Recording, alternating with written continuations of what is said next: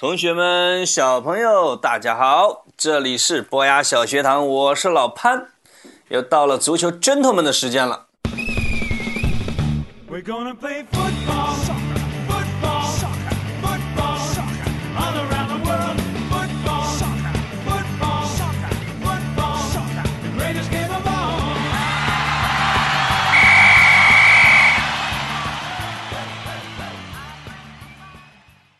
这次啊，我们来聊一下中韩对抗赛。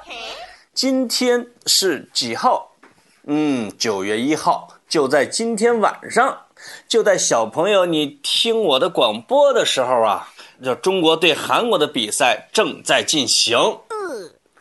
韩国呢是中国队的苦主啊。什么叫苦主？就是见中国队一次打一次的队。中国队啊踢不过人家。你别看韩国人口没那么多，大概多少人？四千多万吧。中国呢十三亿多。但是韩国的足球是亚洲一流，跟日本队啊并称为亚洲的双星闪耀，而中国队呢，从五六十年代，我觉得能踢过他们一点吧。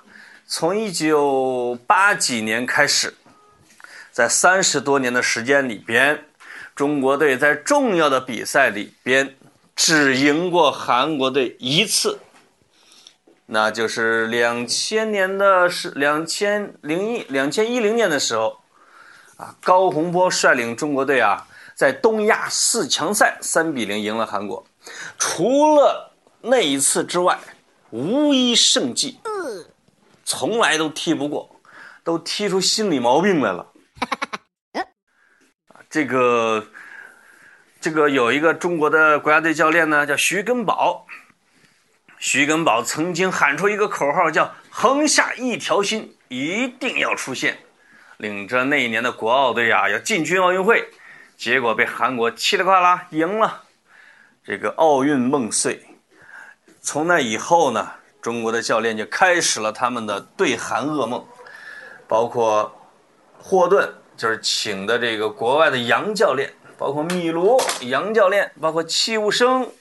啊，包括曾雪林这些呢，都踢不过，都踢不过呀。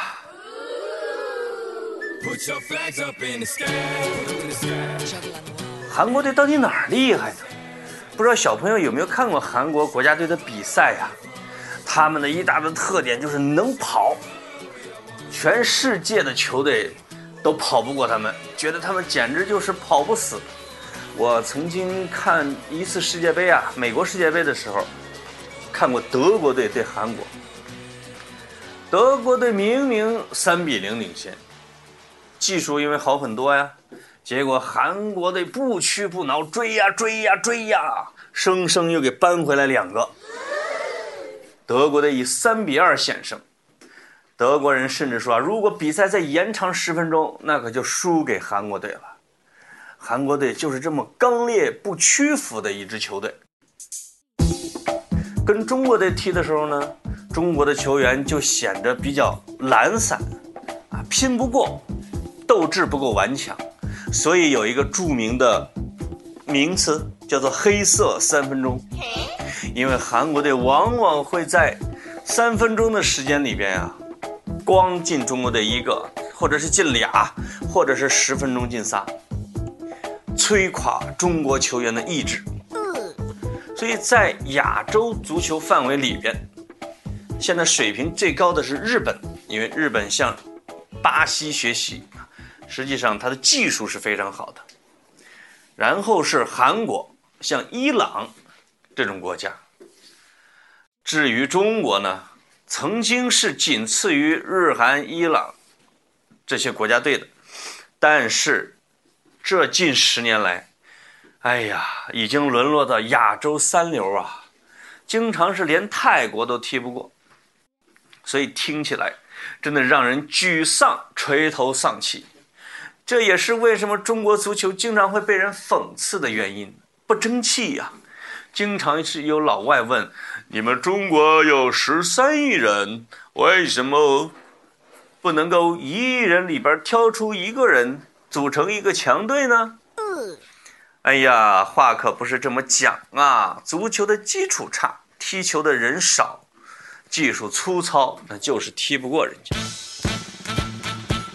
中国呢，现在终于慢慢的在找对了路子，足球从娃娃开始抓起，啊，慢慢的普及校园足球，小朋友可能会发现，小孩的足球班多了，对吧？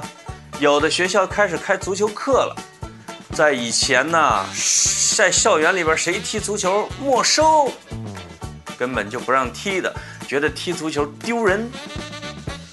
中国足球就是这么惨。在韩国跟中国队比赛的历史里边，最刺激我的一回啊，是韩国人客场来到中国，打出一个条幅，上面写着八个大字，叫做“来者不善，善者不来”。哎呀妈呀！想想我们的韩国邻居，竟然把我们的中国成语运用的炉火纯青，“来者不善”。善者不来，这个词儿呢，还顶针还回环，表现出韩国球迷的这种霸气、自信，以及对中国队的这种藐视。哎呀，让电视机前看球的我和我的那些队友们呢，真的是抬不起头来。中国球迷打出什么条幅呢？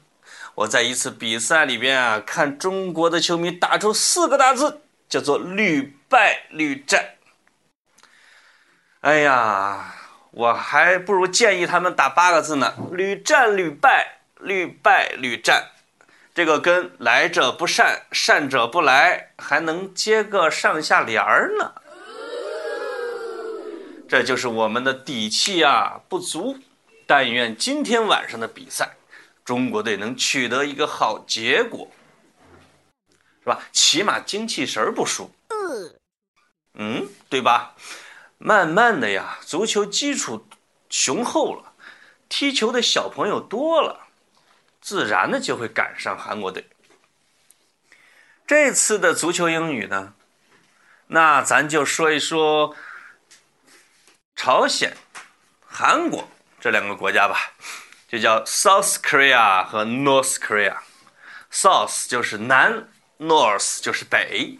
就是南朝鲜就是 South Korea，北朝鲜就是 North Korea。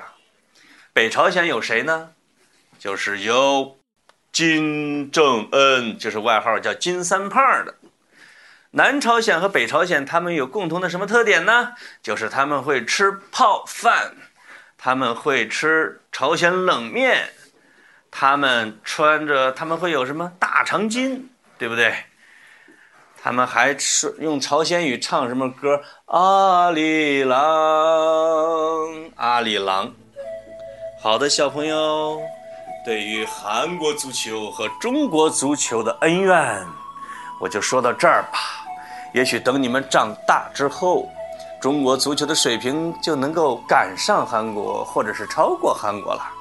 到时候那个中韩对抗赛能够平分秋色。或者是说能够打败韩国，那就是一件很了不起的事，那就意味着中国足球的水平跃入了亚洲一流，当然离世界水平还差很远嘞。